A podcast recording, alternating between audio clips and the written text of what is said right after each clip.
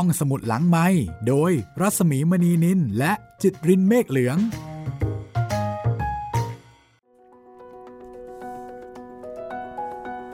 มาแล้วค่ะห้องสมุดหลังใหม่เปิดทำการอีกครั้งหนึ่งแล้ว สวัสดีคุณจิตริน สวัสดีครับพี่หมีครับ มาถึงตอนที่ 4 เด็กหญิงผู้บันทึกความฝันโดยโคเซลุยส์โอไลโซลา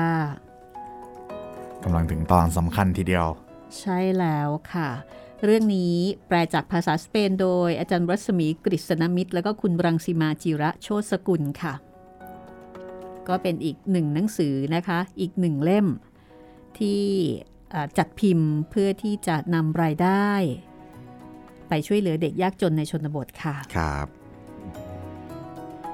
นอกเหนือจากช่วยเหลือเด็กยากจนแล้วนะคะ ก็ยังทำให้พวกเรามีความสุขกับเรื่องราวที่น่ารัก มาดูเอล่าเด็กหญิงผู้บันทึกความฝัน ตอนที่แล้วทิ้งเอาไว้ที่ครูกับแม่เนาะคุยกันอ่าเนาะสองสาวเขาคุยกันแล้วกำลังจะพูดเรื่องสำคัญอะไรบางอย่าง เรื่องสำคัญนั่นก็คือเรื่องเกี่ยวกับพ่อ พ่อที่ติดคุกอยู่ที่อเมริกา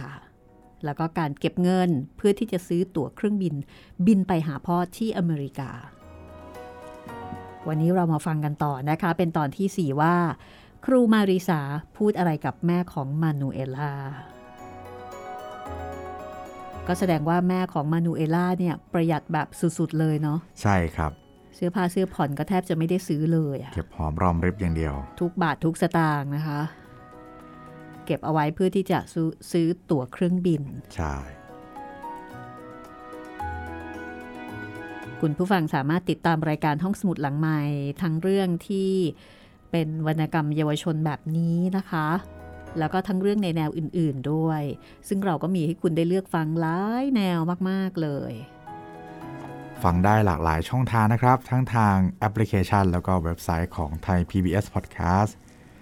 ทาง Spotify Google Podcast Podbean แล้วก็ทาง YouTube Channel ไทย PBS Podcast นะครับ ฟังแล้วก็อาจจะอยากไปหาหนังสือมาอ่านต่อ ตอนนี้เทรนด์อ่านหนังสือกำลังมานะ ครับผม ผู้ว่าคนใหม่ก็เป็นคนชอบอ่านหนังสือเป็นนักอ่านตัวยงเลยทีเดียวอ่าใช่ คนอ่านหนังสือพูดอะไรก็ดูดีเนาะครับผม ดูภูมิฐานขึ้นมาเลย ดูมีของดูมีอะไรนะ รายการห้องสมุดหลังใหม่ก็เป็นรายการส่งเสริมการอ่านผ่านการฟังค่ะ สำหรับคนที่อาจจะไม่เคยถูกโรคกับการอ่านนัก ก็เริ่มต้นจากการฟังก็ได้ หลายคนก็เริ่มจากตรงนี้ค่ะ พอฟังไปฟังไป เอ๊ะ เออ ก็เข้าท่าดีเหมือนกันนี่นา เดี๋ยวลองไปอ่านดูหน่อย จากนั้นก็เรียบร้อยค่ะ หลายติดคนก็ติดหนังสือกลายเป็นคนที่ชอบอ่านหนังสือไปเลยนะคะ เช่นเดียวกับเรื่องนี้ เด็กหญิงผู้บันทึกความฝันเล่มไม่ใหญ่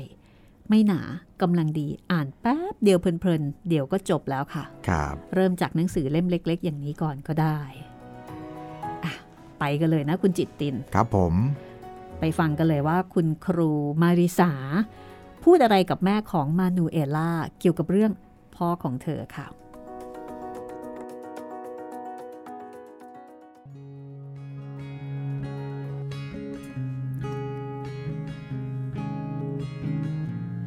ครูพูดว่า ฟังนะ คุสติน่า จะดีกว่าไหม ถ้าคุณไปอเมริกาคนเดียวก่อน และเมื่อจัดการเรื่องสามีเรียบร้อยแล้ว เราจะส่งมานูเอล่าตามไป โดยวิธีนี้น่ะ คุณก็สามารถซื้อตั๋วใบหนึ่งก่อนได้ แม่ถึงกับอ้าปากค้าง เออแล้ว แล้วมานูเอล่าจะไปอยู่ที่ไหนล่ะคะ ให้ไปอยู่กับฉันก็ได้ ที่บ้านฉันน่ะ มีที่พอที่จะให้แม่หนูนี่อยู่ได้แบบสบายๆเลย ในขณะที่พูด ครูก็โอบคอ โน้มมานูเอล่าเข้ามาใกล้ คุณครูดูสาวกว่าแม่ของเธอนิดหน่อย และแขนของครูก็บอบบาง แต่ว่าแข็งแรง ขณะโอบกอดเธอเข้ามาแนบตัว มานูเอล่ารู้สึกว่า ศีรษะตน อบอวนไปด้วยความหอม ซึ่งหอมชื่นใจ ชื่นใจกว่ากลิ่นของน้ำหอมที่เคยได้รับจากโฆษณาชิ้นหนึ่ง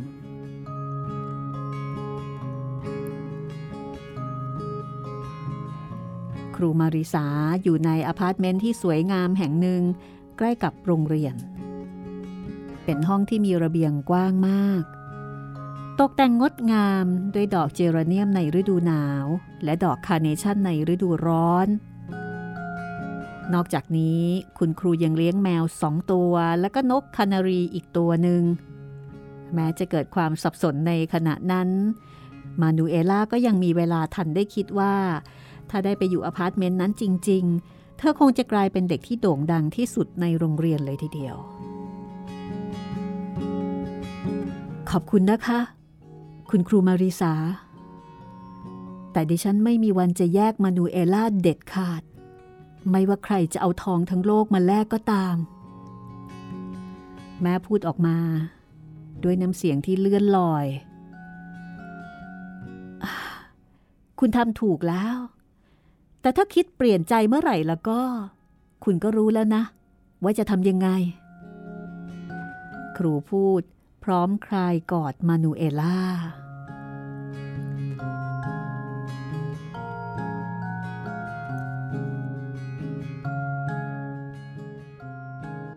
มานูเอล่าชอบการพูดคุยครั้งนี้มาก เธอเล่าให้บราวลิโอฟังในตอนบ่าย เธอจะไปอยู่กับคุณครูเหรอ อืม ฟังดูไม่น่าสนุกเลยอะบราวลิโอกำลังอารมณ์เสีย เพราะว่าบึงเล็กๆ ที่มีสเสน่ห์แห้งขอดลงเพียงชั่วเวลาเช้าจรดเย็นเท่านั้น เหลือไว้เพียงหลุมโคลนสีเทาๆ อย่างไรก็ตามเขายังพยายามตื้อที่จะเอาเรือลงอีกครั้งให้ได้ แต่อัลฟอนซีนาถามว่า นี่เธอคิดว่าฉันจะยอมเอาเรือลำใหม่ของฉันลงในหลุมโคลนที่มันสกปรกอย่างนั้นหรอ ที่แย่ก็คืออันโตนิโอบากัส เห็นพ้องกับเหตุผลของอัลฟอนซีนาลงท้าย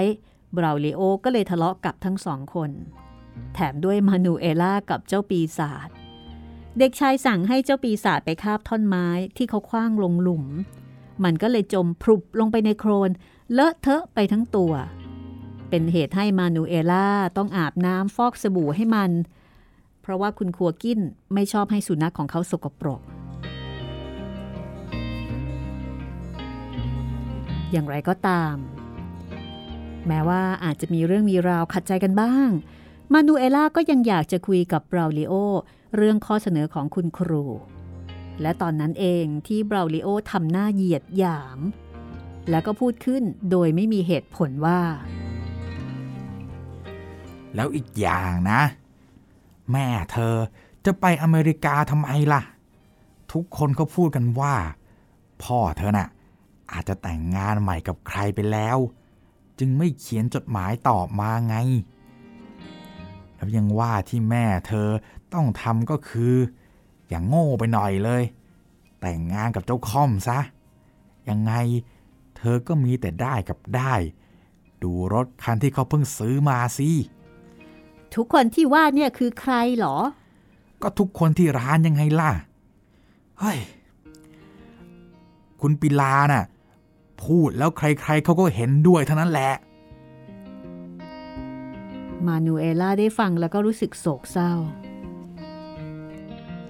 เพราะรู้ว่าบราลิโอตั้งใจพูดให้เธอฉุน เด็กหญิงรู้สึกวุ่นวายใจ เพราะสำหรับเธอแล้วการที่เอเฟรนหลงรักแม่ และที่คุณครูจะเอาเธอไปอยู่ที่บ้าน ไม่ใช่เรื่องเลวร้ายอะไร แต่เธอรู้ว่าแม่ไม่ได้ให้ความสำคัญกับทั้งสองเรื่องนี้เลยเเป็นบ่ายที่เลวร้ายที่สุดวันหนึ่ง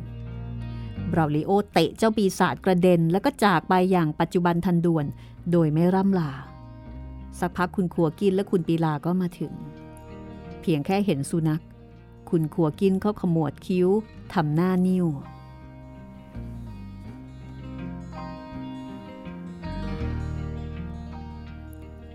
หนูพามันไปเล่นที่ไหนมาเนี่ย มานูเอล่าเพิ่งสังเกตว่าเธออาบน้ำให้เจ้าปีศาจไม่ค่อยสะอาดนัก อารามรีบร้อน แล้วก็วู่วามด้วยความโกรธ ตามเนื้อตัวสีทองแดงงดงาม จึงยังมีโครนติดอยู่เป็นย่อมๆคือล้างโครนออกไม่หมด เด็กหญิงเห็นคุณครัวกินไม่พอใจมาก จนกลัวว่าเขาจะเอาเจ้าปีศาจกลับไป แต่สำหรับคุณปีลาแล้ว เธอไม่ได้ใส่ใจเรื่องที่สุนัขสกปรกเลย ตรงกันข้าม คุณปีลากลับถามถึงแม่ของมานูเอล่าด้วยความสนใจ แล้วก็กล่าวในตอนท้ายว่าน่าสงสารเหลือเกิน ฉันคงจะต้องมาคุยกับแม่ของหนูสักคืนแล้วล่ะ มานูเอล่ากังวลว่า คุณปิลาจะมาคุยกับแม่เรื่องที่ใครๆ พูดกันที่ร้านขายเนื้อ เธอรู้สึกกลัวโดยไม่ทราบสาเหตุ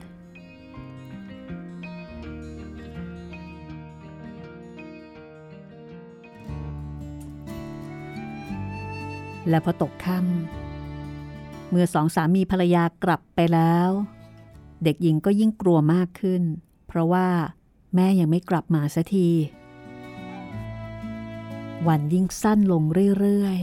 ๆ และแม่มักจะกลับมาค่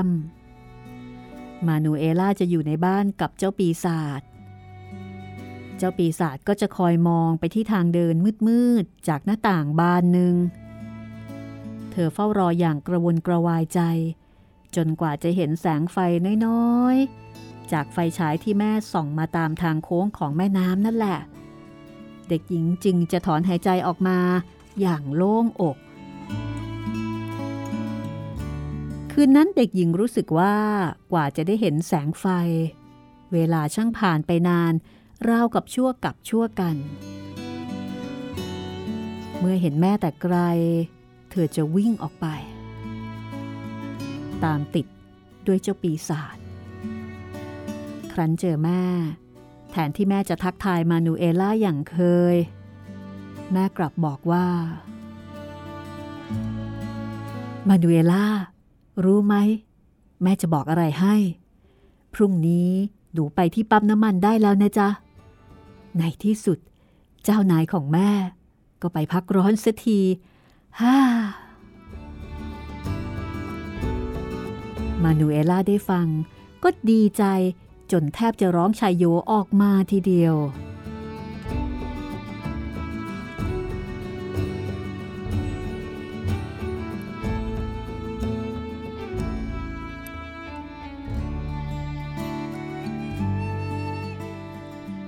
และแล้ววันเวลาแห่งความสุขก็มาถึง ช่วงนี้แดดออก อากาศกำลังสบาย ไม่ร้อนไม่หนาว งานในปั๊มน้ำมันสนุกมากสำหรับมานูเอล่าแล้ว เวลาผ่านไปเร็ว เราติดปีก คุณโรเบโตคนเก่าต้อนรับเธออย่างยินดี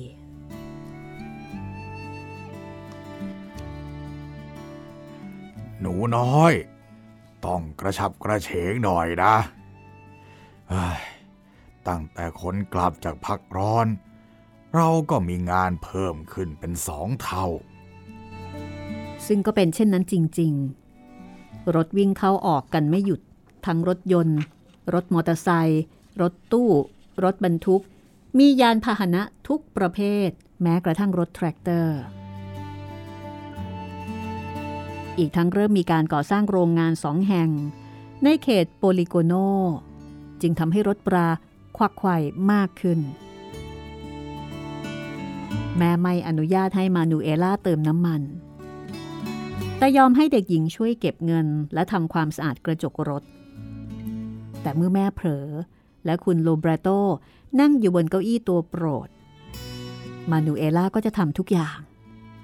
คนขับรถบางคนที่รู้จักเด็กหญิงก็จะเรียกชื่อของเธอ นอกจากนี้ยังมีคนที่เธอรู้จัก แวะมาทุกวัน คนแรก ๆ ก็คือคุณครูมาริสา ครูมาริสาซึ่งแกล้งทำไม่รู้ไม่ชี้ ว่าเป็นมานูเอล่า เธอสั่งว่า นี่หนู เติมน้ำมันให้ฉันพันเปเซต้า แล้วก็ดูลมยางรถด้วยล่ะ จากนั้นก็ให้ทิปมานูเอล่า100 เปเซต้า แล้วก็ยังกลับมาอีกหลายครั้งเพื่อพูดคุยกับมานูเอล่าและแม่ แม้ว่าจะไม่ได้มาเติมน้ำมันก็ตาม อีกคนที่มาทุกวันไม่เคยขาดเลย ก็คือเอเฟรนบุรุษไปรษณีย์ตอนแรกมานูเอล่ากับแม่ไม่รู้ว่าเปเป็นเขา เพราะว่าตั้งแต่ได้เป็นผู้บริหารเขาก็ใส่สูทผูกเนคไท ท่าทางดูดีราวกับเป็นบุคคลสำคัญ เขาให้ทิปมานูเอล่า 100 เปเซต้าเหมือนกัน ครั้งหนึ่ง เขามาในตอนค่ำและก็ถามแม่ว่า จะให้ผมขับรถไปส่งหลังเลิกงานไหมครับ ไม่ค่ะ ขอบคุณ เรายังต้องอยู่ทำงานอีกสักพักให้เสร็จนะคะ แม่ตอบอย่างสุภาพ แล้วก็แอบพูดปดไปด้วย เมื่อชายหนุ่มจากไปโลเบรโตก็ดุแม่นี่คุสตินาท่านนี่โง่จริง รู้หรือเปล่าว่า ไม่มีทางเจอผู้ชายที่ดีกว่าเอเฟนหรอกนะ แม่หน้าแดงแต่ไม่ใช่ด้วยความอาย หากเป็นเพราะความเดือดดาลเธอพูดกับคุณโลเบรโต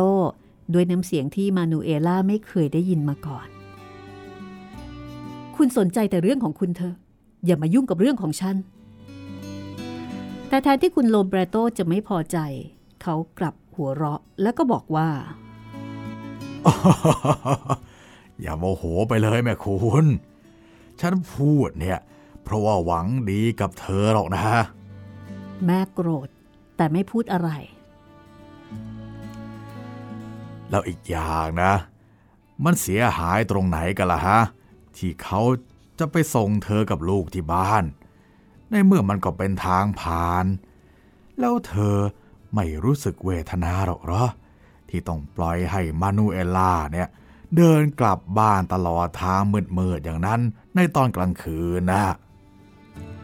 แม่ยอมรับว่าสิ่งที่โลเบรโตพูด โดยเฉพาะที่พูดในตอนท้ายนั้นมีเหตุผล ทันทีที่เดินห่างออกมาจากแสงไฟของปั๊มน้ำมัน และมาถึงทางเดินที่เป็นดินทราย มานูเอล่าจะกอดเอวของเธอไว้แน่น แล้วก็กลัว กลัวจนพูดอะไรไม่ออก จนกว่าจะได้ยินเสียงเห่าต้อนรับของเจ้าปีศาจแม้กระทั่งตำรวจท้องที่ ซึ่งแวะปั๊มน้ำมันเกือบทุกวัน ก็ยังเคยเตือนเธอว่า ระวังนะครับคุณคุสติน่า ตอนกลางคืนอย่าเดินคนเดียวในเขตโปลิโกโน โดยเฉพาะถ้าไปกับลูกสาวของคุณเนี่ยยิ่งแล้วใหญ่ เราไม่รู้เลยว่าใครพวกไหนบ้างที่เดินเพ่นพ่านอยู่แถวนั้น มานูเอล่ายังคงได้รับจดหมายจากโฆษณาที่เธอเขียนไปหาตามปกติ แต่เด็กหญิงสนใจน้อยลงกว่าเดิมมาก เพราะว่าในหัวของเธอมีแต่งานที่ปั๊มน้ำมัน แต่ว่าเอเฟรนซึ่งยังคงทำหน้าที่ราวกับบุรุษไปรษณีย์ได้นำจดหมายมาให้เธอ แล้วในคืนหนึ่ง คืนที่มานูเอล่ารู้สึกเหนื่อย จนแทบจะหมดแรง เพราะว่าเธอทำความสะอาดกระจกรถไปถึง 54 คัน มานูเอล่าบอกกับแม่ว่าแม่จ๊ะ ให้เอเฟรนไปส่งเราเถอะนะ แล้วแม่ก็อนุญาต ตั้งแต่นั้นมา อดีตบุรุษไปรษณีย์ก็ไปส่งสองแม่ลูกทุกคืน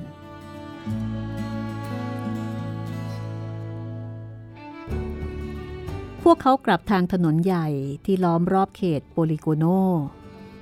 เอเฟรนจะคอยเอาใจ เปิดเทปเพลงของนักร้องที่มานูเอล่าชื่นชอบ เด็กหญิงสบายมากจนเผลอหลับไปหลายครั้ง ขณะนั่งรถกลับบ้าน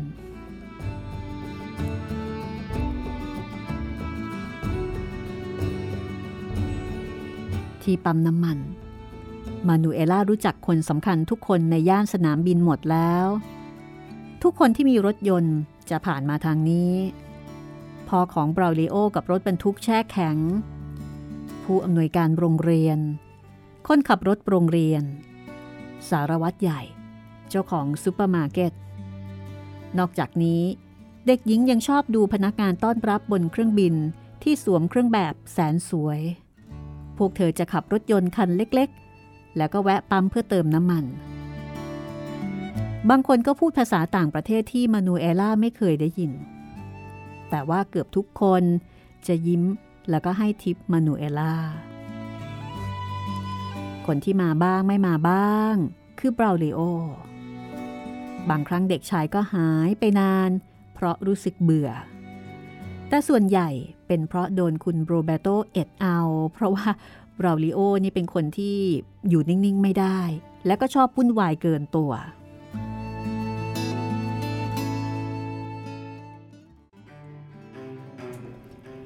วันหนึ่ง แม่ช่างซักอัลฟอนซินานั่งรถคันงามมากับพ่อ ซึ่งดำรงตำแหน่งสำคัญในสนามบิน ระหว่างที่มานูเอล่าทำความสะอาดกระจกรถ อัลฟอนซินาก็ถามมานูเอล่าว่า จริงหรือเปล่าที่แม่ของเธอกำลังจะแต่งงานกับเอเฟรนน่ะ มานูเอล่ารู้แล้วว่า ไม่จำเป็นจะต้องตอบคำถามแม่ช่างซักก็ได้ แค่ทำเฉยๆ เดี๋ยวเธอก็เปลี่ยนคำถามใหม่ จริงหรือเปล่าที่เขาขับรถไปส่งเธอกับแม่ทุกคืนน่ะ อัลฟอนซิน่าถามต่อทันที โชคดีที่พ่อของเธอเติมน้ำมันเสร็จ แล้วก็ขับรถออกไปเสียก่อน แต่ก็เป็นความจริงที่เอเฟรนจะไปหาเธอกับแม่ทุกคืน และถ้าแม่อนุญาต เขาก็จะเลี้ยงไอศครีมด้วย คืนหนึ่ง แม่ยอมไปทานอาหารด้วย เขาก็เลยเลี้ยงเนื้อซี่โครงแกะพวกเธอ มานูเอล่านั้นติดใจมาก ถึงขนาดแทะกระดูกเลยทีเดียว เอเฟรนเป็นคนสนุกสนานและอัธยาศัยดีมาก จนมานูเอล่าแทบจะลืมไปแล้ว ว่าชายหนุ่มเป็นคนหลังค่อม เขาไม่เหมือนผู้ใหญ่คนอื่นๆ ที่พูดคุยเฉพาะกับผู้ใหญ่ด้วยกันเองเท่านั้น แต่เขาจะเล่าเรื่องน่าสนใจต่างๆ ให้มานูเอล่าฟังอยู่เสมอ มานูเอล่าเองนั้นก็สนใจแทบจะทุกเรื่องอยู่แล้ว บางครั้ง เอเฟรนคุยกับแม่ในรถเสียงเบามาก เธอเล่าเรื่องเกี่ยวกับพ่อให้เขาฟัง และเพื่อตอบแทนความไว้วางใจนั้น คืนหนึ่ง เอเฟรนก็เล่าเรื่องคู่รักที่ทิ้งเขาไป เพราะเขาเป็นคนหลังค่อมให้แม่ฟังเช่นกัน ฉันว่าคุณโชคดีแล้วล่ะ ถ้าผู้หญิงคนหนึ่งโง่ถึงขนาดเลิกกับแฟนของตัวเอง เพียงเพราะความผิดปกติทางร่างกายแล้วล่ะก็ เธอก็ไม่คู่ควรกับคุณหรอก มานูเอล่าสนใจฟังเรื่องของเอเฟรนมากจนอ้าปากค้าง มันเป็นเรื่องน่าเศร้ามาก แต่เขาก็ยังพยายามพูดให้เป็นเรื่องตลก คืนนั้นมานูเอล่าไม่สงสัยอีกแล้ว ว่าเอเฟรนตกหลุมรักแม่ของเธอ โดยเฉพาะอย่างยิ่ง ตั้งแต่ตอนที่แม่พูดว่า แม่ไม่สนใจ เรื่องที่เขาเป็นคนหลังคอม หนูก็ไม่สนเหมือนกันค่ะมานูเอล่าที่ดูเหมือนจะหลับอยู่ด้านหลังรถ พูดแทรกขึ้นทำให้เอเฟรนต้องหันหน้ามาถาม หนูว่าอะไรนะ หนูก็ไม่สนเหมือนกันที่คุณเป็นคนหลังค่อม เยี่ยมไปเลย อย่างนี้ต้องฉลองกันหน่อย ผมขอพาไปเลี้ยงเนื้อซี่โครงแกะก็แล้วกันนะ ก็ได้ แต่ว่าฉันขอเลี้ยงนะ ก็ได้ครับ แต่พอเอาเข้าจริงๆ เขาก็ไม่ยอมให้เธอจ่ายอยู่ดี เอเฟรนไม่เคยยอมให้แม่ลูกจ่าย แม้แต่ค่าไอศครีม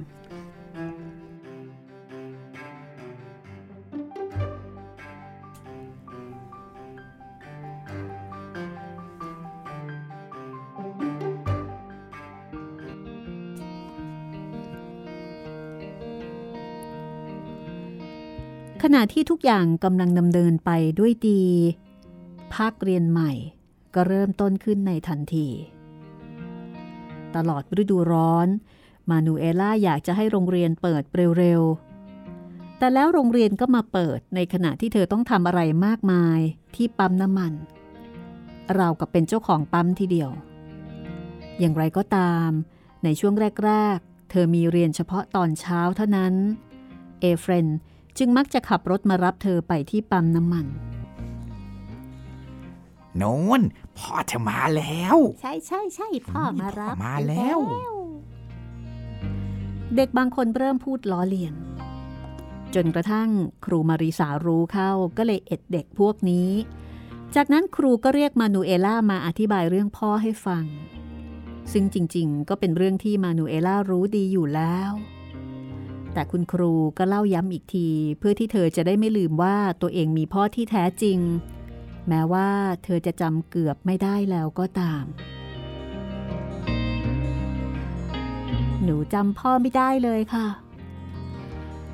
ทันทีที่ได้กลับไปเจอพ่อ หนูก็จะจำได้เองแหละจ้ะแล้วหนูก็จะดีใจที่มีพ่อแบบนี้ พ่อของหนูน่ะเป็นคนกล้าหาญเขาต้องติดคุก เพราะต่อสู้เพื่อคนอื่น ทั้งๆทที่จะอยู่ในสเปนได้อย่างสงบกับหนูและแม่ก็ได้ ทั้งยังมีรายได้ดีด้วย แต่เขาก็เสี่ยงกลับประเทศของตัวเองทำให้ต้องติดคุก พูดมาถึงตอนนี้ คุณครูก็น้ำตาคลอ และเพื่อที่จะระงับความสะเทือนใจ เธอก็เลยพูดต่อไปว่า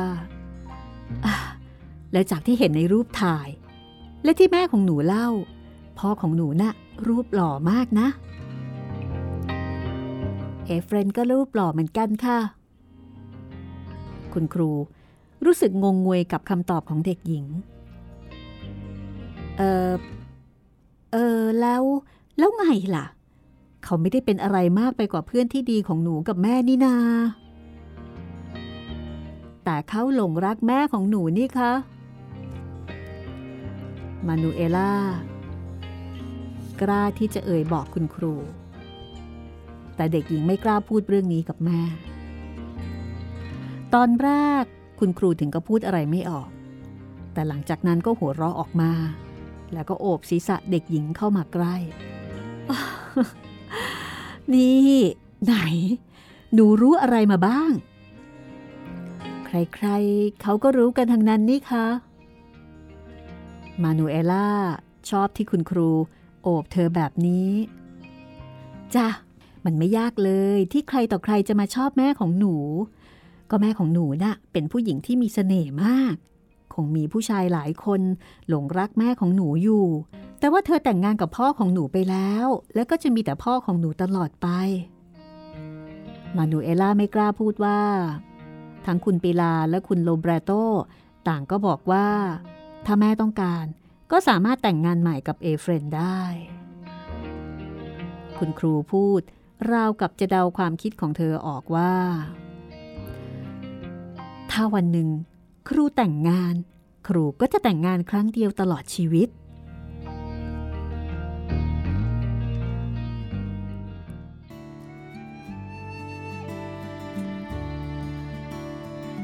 มานูเอล่าเริ่มรู้แล้วว่า แม่จะเศร้ามาก ถ้าช่วงไหนไม่ได้ข่าวคราวอะไรจากอเมริกาติดต่อกันหลายวัน ด้วยเหตุนี้ ฤดูร้อนนั้น แม่จึงเป็นทุกข์เอามากๆ ตั้งแต่จดหมายฉบับที่เอเฟรนเอามาให้ เมื่อต้นเดือนกรกฎาคมแล้ว เธอก็ไม่ได้ข่าวอะไรอีกเลย แม้ว่าคุณครูมาริสาซึ่งมีเพื่อนทำงานในสถานทูตและองค์กรระหว่างประเทศต่างๆ จะได้พยายามสอบถามถึงชะตากรรมของนักโทษ เมื่อแม่กับคุณครูพูดถึงเรื่องนี้ ทั้งสองก็จะกระซิบกระซาบกันเบาๆ เพื่อไม่ให้มานูเอล่าได้ยิน แต่คืนหนึ่ง แม่ของเธอกลุ้มใจมาก จนเผลอรำพึงออกมาดัง ๆว่า ถ้าไม่มีข่าวคราวจากพ่อเยหนูเลยนานอย่างนี้ เขาคงจะตายไปแล้ว แล้วก็คงไม่ใช่รายแรกหรอก ไม่หรอกนะ ถ้าเขาตายจริง พวกเราก็คงได้ข่าวแล้วล่ะ ข่าวร้ายนะ่ะ มักจะรู้กันเร็วเสมอ คืนนั้น แม้แต่เอเฟรนเองก็ยังต้องช่วยพูดให้แม่สบายใจขึ้น มานูเอล่ารู้สึกทุกข์ใจมาก เพราะทนไม่ได้ที่ต้องเห็นแม่มีอาการอย่างนี้ วันรุ่งขึ้นที่โรงเรียน เมื่อถึงตาบราวลิโอ เขาพยายามที่จะพูดให้เด็กหญิงรู้สึกดีขึ้นว่า ถ้าพ่อของเธอตายไปแล้วล่ะก็ แม่เธอก็แต่งงานใหม่กับเอเฟรนได้อย่างไม่มีปัญหา ทั้งสองกำลังอยู่ในชั้นเรียนพลศึกษาของคุณครูอาเซนิโอ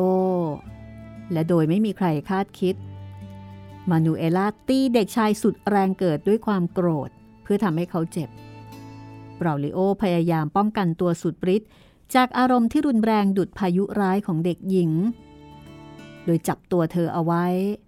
แล้วทั้งคู่ก็ล้มกลิ้งลงบนพื้น ครูแยกตัวเด็กทั้งสองออกจากกัน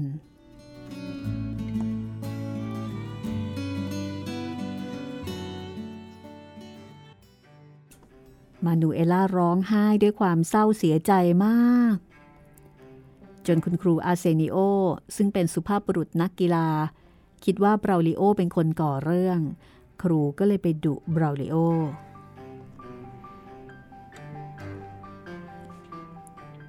นี่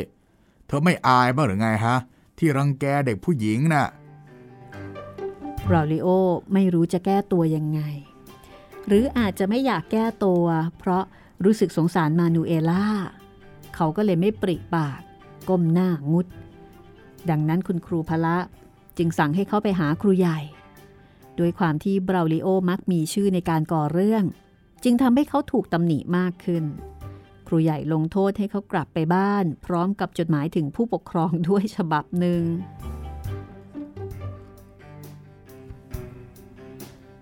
มานูเอล่ารู้สึกขมขื่นตลอดช่วงเช้า เนื่องมาจากความทุกข์ของเธอบวกกับความรู้สึกผิดที่เธอเป็นต้นเหตุให้เบราเลโอต้องถูกลงโทษ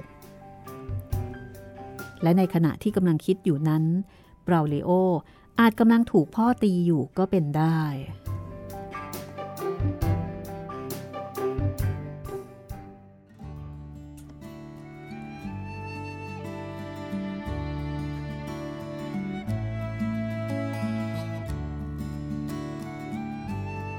ดังนั้น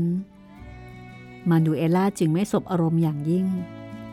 เมื่อเห็นเอเฟรนซึ่งดูเบิกบานสำราญใจมากกำลังรออยู่หน้าประตูโรงเรียน เกิดอะไรขึ้นน่ะ หนูร้องไห้มาเหรอ มานูเอล่าส่ายหน้า แน่ใจนะชายหนุ่มถามย้ำและก็โดยไม่รอคำตอบ เขาก็ออกรถพ ลางเริ่มฮัมเพลงแล้วก็บอกว่า โอ้ย ช่างมีความสุขอะไรอย่างนี้ ถ้าฉันเล่าให้หนูฟัง หนูต้องไม่เชื่อแน่ๆเลย เด็กหญิงชำเลืองมองเขาด้วยแววตาขุ่นเคือง พยายามหักห้ามความรู้สึกอยากร้องไห้ แอนแอนแอนรู้ไหมว่า ฉันจะบอกอะไร หนูพูดถูกนะ คนหลังค่อมเนี่ยเป็นผู้นำโชค มานูเอล่านึกว่า ชายหนุ่มคงกำลังคิดถึงโชคดีที่จะได้แต่งงานกับแม่ บางทีเขาอาจจะแน่ใจว่าพ่อของเธอตายไปแล้วกระมัง เขาถึงได้มีความสุขขนาดนี้ เด็กหญิงกำลังจะนึกชังเพื่อนของเธออยู่แล้ว เมื่อมาถึงปั๊มน้ำมัน เอเฟรน หยุดรถ แล้วก็พูดด้วยความดีใจว่า แม่ของหนูจะต้องประหลาดใจแน่ๆ แต่เขาต่างหากที่กลับเป็นฝ่ายประหลาดใจ รวมทั้งมานูเอล่าด้วย ทั้งสองไม่อาจลืมเหตุการณ์ที่เกิดขึ้นครั้งนี้ได้เลย ชั่วชีวิต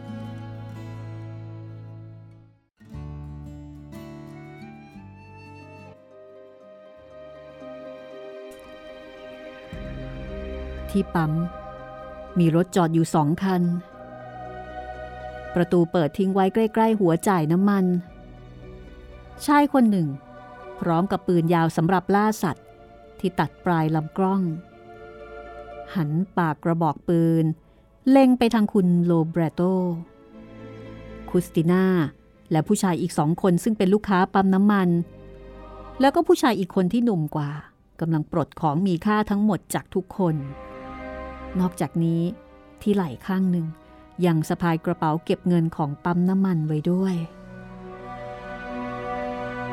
ชายหนุ่มที่ถือปืน พูดกับเอเฟรนว่า นี่คือการปล้น มีเงินเท่าไหร่ เอามาให้หมด แล้วก็ไปยืนข้างๆ คนอื่นตรงโน้นซะดีก่อนที่จะลงจากรถ เอเฟรนลดเสียงลง แล้วก็พูดกับมานูเอล่าว่า หนู ไม่ต้องลงไปนะ อยู่นิ่ง ๆ ที่นี่แหละ ไม่เป็นไรหรอก เดี๋ยวทุกอย่างก็จะเรียบร้อยเอง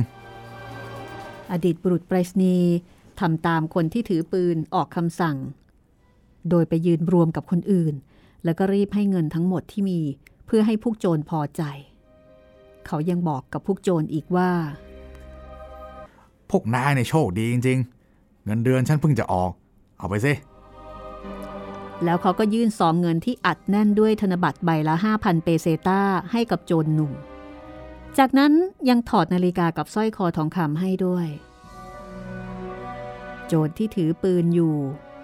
พูดกับคนที่หนุ่มกว่าว่า ดูซิว่ายังมีของอะไร เหลืออยู่ในสำนักงานหรือเปล่า เอารีบหน่อย เอเฟรนหันไปทางคุณโลเบรโตและคุสติน่าแล้วก็บอกว่า ถ้ายังมีของอะไรก็ให้ผมไปเถอะ ไม่คุ้มที่จะเสี่ยงกับเงินเพียงเล็กน้อยหรอกนะใช่ใช่เออให้ผมไปเถอะ ลูกค้าคนหนึ่งพูดเสริม เขาเป็นคนแก่แล้วก็ตกใจกลัวจนตัวซีดขาวราวกับซากศพ คุณโรเบโตดูคุมสติได้ดีกว่าคนอื่น อาจจะเป็นเพราะว่าเขาเคยถูกปล้นมาแล้วถึงสองครั้ง จึงพอจะทำใจได้บ้าง ตรงข้ามกับคุสติน่าที่มีท่าทางกระวนกระวาย ยืนเท้าไม่ติดพื้น เอาแต่จ้องมองไปยังรถที่มานูเอล่าแอบหลบอยู่ เอเฟรนพูดเบาๆว่า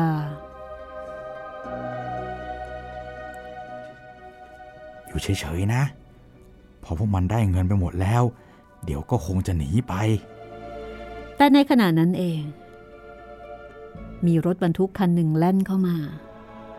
เนื่องจากคนขับนั่งอยู่สูงมาก จึงเห็นเหตุการณ์ที่เกิดขึ้น มือปืนตะโกนซ้ำประโยคเดิมที่พูดกับเอเฟรน นี่คือการปล้น ลงมาจากรถเดี๋ยวนี้ แล้วเอาเงินมาให้หมด คนขับรถบรรทุกยังไม่ทันจะนำรถเข้ามาในปั๊ม คือยังไม่ทันที่จะเข้ามาในปั๊มแบบเต็มตัว ดังนั้นก็เลยมีเวลาที่จะหักพวงมาลัย คนขับรถบรรทุกตัดสินใจ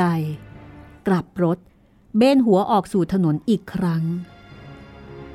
โจรยิงปืนเสียงดังกึกก้อง แต่รถบรรทุกก็ยังแล่นตะบึงไปตามถนน เฮ้ย ต้องหนีแล้ว เร็ว มือปืนพูดกับโจรอีกคน และขณะที่ล่าถอยไปยังรถตู้คันเก่าที่จอดเอาไว้ริมถนน พวกโจรก็ผ่านหน้ารถของเอเฟรนพ อพวกมันเห็นหน้าตาตื่นๆของมานูเอล่า หัวหน้าโจรก็กระชากตัวเด็กหญิงออกมาจากรถ อย่างรุนแรงโดยไม่ลังเล แล้วมันก็จ้องเขม็งไปที่เอเฟรน ผู้พาเด็กหญิงมาพลางพูดขู่ว่า ข้าคิดว่า ไอ้เจ้าคนขับรถบรรทุกมันควรจะไปแจ้งตำรวจแน่แต่ขอเตือนไว้ก่อนนะว่า เราจะเอานางหนูนี่ไปด้วยเป็นตัวประกัน อย่าตามมันนะเว้ยทำไปอยากให้เด็กต้องเจ็บตัวแล้วก็เอเฟรนถึงกับพูดอะไรไม่ออก แต่แม่ไม่เป็นอย่างนั้น แม่กรีดร้องแล้วก็วิ่งไปหามานูเอล่า โจรหนุ่มพยายามที่จะหยุดเธอไว้แต่ไม่สำเร็จ ในขณะที่โจรอีกคนเอาปืนตบคุสติน่าลงไปกองกับพื้น จากนั้นก็เอาปืนจี้ที่หัว หลังจากสะบดอย่างหยาบคายก็ขู่ตะคอกเสียงดัง เฮ้ย อย่าขยับด้วยไม่งั้นเนี่ยข้าระเบิดขมองแม่นี่แน่ทุกอย่างเกิดขึ้นภายในชั่วพริบตา สิ่งที่เกิดตามมาก็รวดเร็วมาก จนต้องอธิบายให้มานูเอล่าฟังในภายหลัง ตอนนั้นเด็กหญิงจำได้แต่เพียงว่า มือของผู้ชายคนนั้นบีบแขนเธอไว้แน่น แต่ว่าจริงๆแล้วมานูเอล่ากลัวจนตัวแข็ง ไม่ได้ยิน แม้กระทั่งเอเฟรนที่กำลังต่อรองกับพวกโจร ปล่อยเด็กผู้หญิงไป แล้วฉันจะขับไปส่งพวกนายเอง รถเก่าอย่างนั้น พานายไปไม่ถึงหัวมุมถนนด้วยซ้ำหัวหน้าโจรลังเลอยู่ครู่หนึ่ง แต่โจรหนุ่มที่ดูท่าทางตื่นตระหนกกว่า พูดเป็นเชิงขอร้องลูกพี่ นี่พี่ อย่าทำให้เป็นเรื่องใหญ่เลย รีบปล่อยเด็กไปเถอะ แล้วก็ให้ไอ้คอมนี่พาเราหนีดีกว่า ในขณะนั้น มีรถแล่นเข้ามาเติมน้ำมันในปั๊มอีกสองคัน หัวหน้าโจรก็เลยตัดสินใจปล่อยมานูเอล่า แล้วก็ไปขึ้นรถของเอเฟรนพร้อมกับเอาปืนขู่ ถ้าคิดจะเล่นตลกกับเราแล้วก็ข้าจะเป่าขมองแกทันที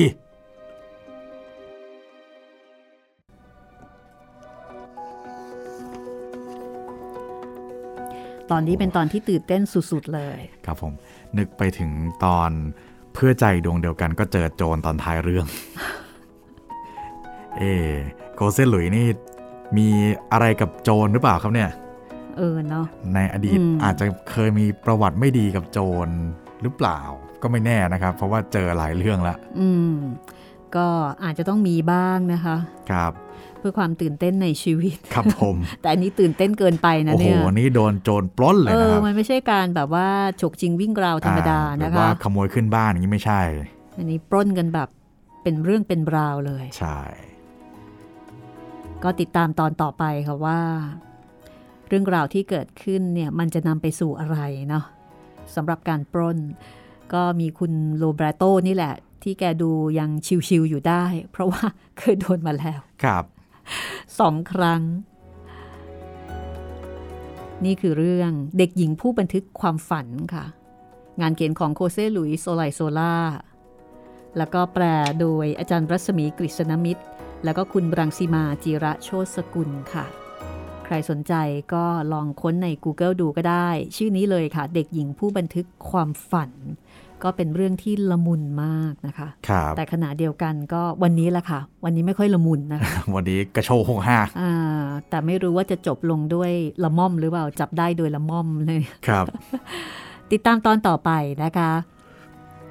แล้วก็อย่าลืมค่ะว่า คุณสามารถที่จะติดต่อกับรายการห้องสมุดหลังไม้ได้นะคะ พูดคุย แนะนำติชมแล้วก็เสนอเรื่องใหม่ที่คุณสนใจอยากฟังมาค่ะ ครับผม 3 ช่องทางนะครับ แฟนเพจ Facebook ไทย PBS Podcast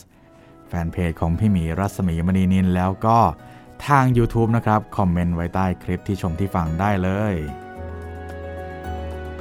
เอ่อคุณสมปองค่ะ คุณสมปอง เขียนมาทางอินบ็อกซ์นะคะ ของเพจรัศมีมณีนินบอกว่า ชอบดนตรีประกอบ EP 30 ตอนเจ้าหญิงมัลลิกาโอ้โหนาทีที่ 56 มีชื่อไฟล์ให้ดาวน์โหลดไหมครับ โอ้โหละเอียดเชียวครับ คุณสมปองส่งเสียงมาให้ แต่ว่าดิฉันเปิดไม่ได้นะคะ ครับผม เปิดไม่ได้และที่สำคัญพอเช็คแล้ว EP 30 ของเจ้าหญิงมัลลิกามันมีแค่ 53 นาที ครับผม ก็เลยงงว่าเอ๊ะ อันนี้ฟังจากฟังจากไหนนะ แล้วคุณสมปองก็ส่งมาอีกว่า พระนางสิริมหามายา EP 1 นาทีที่ 35 เป็นต้นไปครับ ขอชื่อไฟล์ดนตรีประกอบ YouTube อันนี้ฝากคุณจิตรินนะคะ อ๋อ อันนี้ต้องยังไงต้องบอก EP 1 นาทีที่ 35 ครับ ยังไงต้องบอกคุณผู้ฟังไว้ก่อนนะครับว่าส่วนใหญ่แล้ว เพลงที่เราใช้นี่เป็นเพลงที่ถูกต้องตามลิขสิทธิ์นะครับ ใช้ ซื้อจากเอ่อเว็บไซต์ที่มีการขายเพลงประกอบโดยเฉพาะ อาจจะไม่มีไฟล์ใน YouTube นะครับ อ๋อ ประเด็นอยู่ตรงนี้ ใช่ครับ อาจจะไม่มีไฟล์ ใช่ครับ ใน YouTube เนาะเอ่อคุณชัยวัฒน์ค่ะ บอกว่าติดตามผลงานจากห้องสมุดหลังไมค์ครับ แล้วก็ชมรายการมานะคะ ขอบคุณมากขอบคุณนะครับๆค่ะ คุณชัยวัฒน์บอกว่า ฟังได้ทุกแนว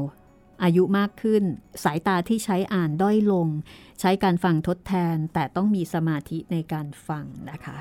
ค่ะก็เข้าใจว่าน่าจะเป็นสวนะคะ ก็เป็นผู้สูงอายุที่อาจจะเนี่ยค่ะ เป็นคนชอบอ่านหนังสือ พอไม่ค่อยได้อ่าน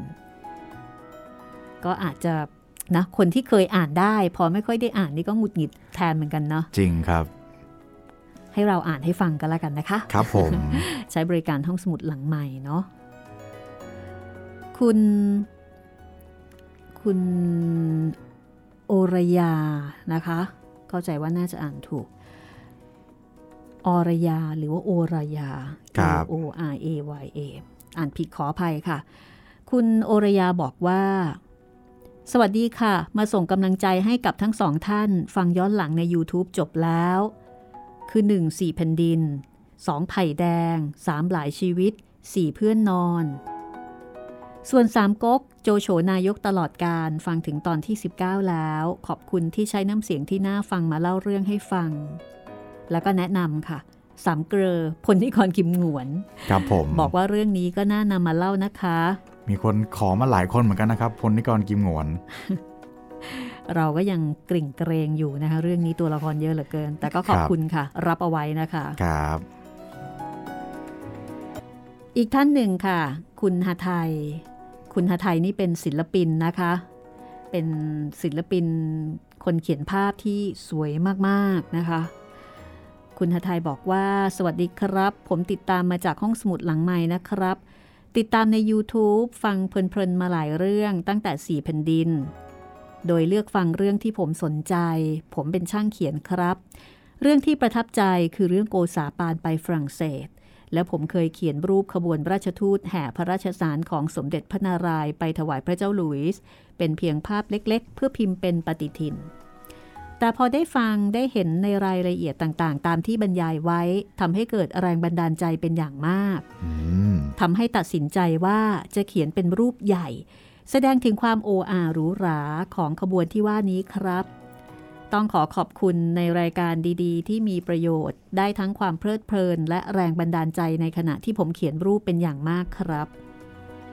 ขอบคุณมาก ๆ เลยนะครับนี่ก็ต้องขอบคุณอาจารย์หทัยอย่างยิ่งนะคะ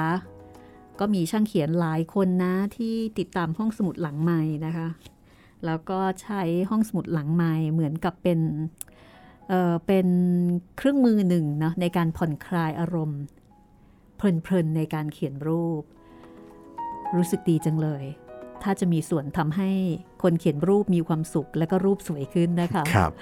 เพราะถ้าเกิดว่าคนเขียนมีความสุข รูปก็น่าจะแบบสวยงามยิ่งขึ้นนะคะใช่จากที่สวยงามอยู่แล้ว ขอบคุณมาก ๆ ค่ะ นี่ก็คือข้อความที่ส่งมาทาง inbox ของเพจรัศมีมณีนินนะคะ ก็ส่งมาพูดคุยกันได้ในช่องทางนี้ ครับ วันนี้หมดเวลาแล้วค่ะ พบกันใหม่ตอนต่อไป กับเด็กหญิงผู้บันทึกความฝัน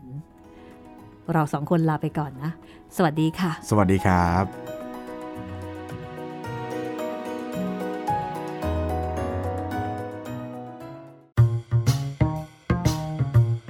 ห้องสมุดหลังไม้โดยรัสมีมณีนินและจิตรินเมฆเหลือง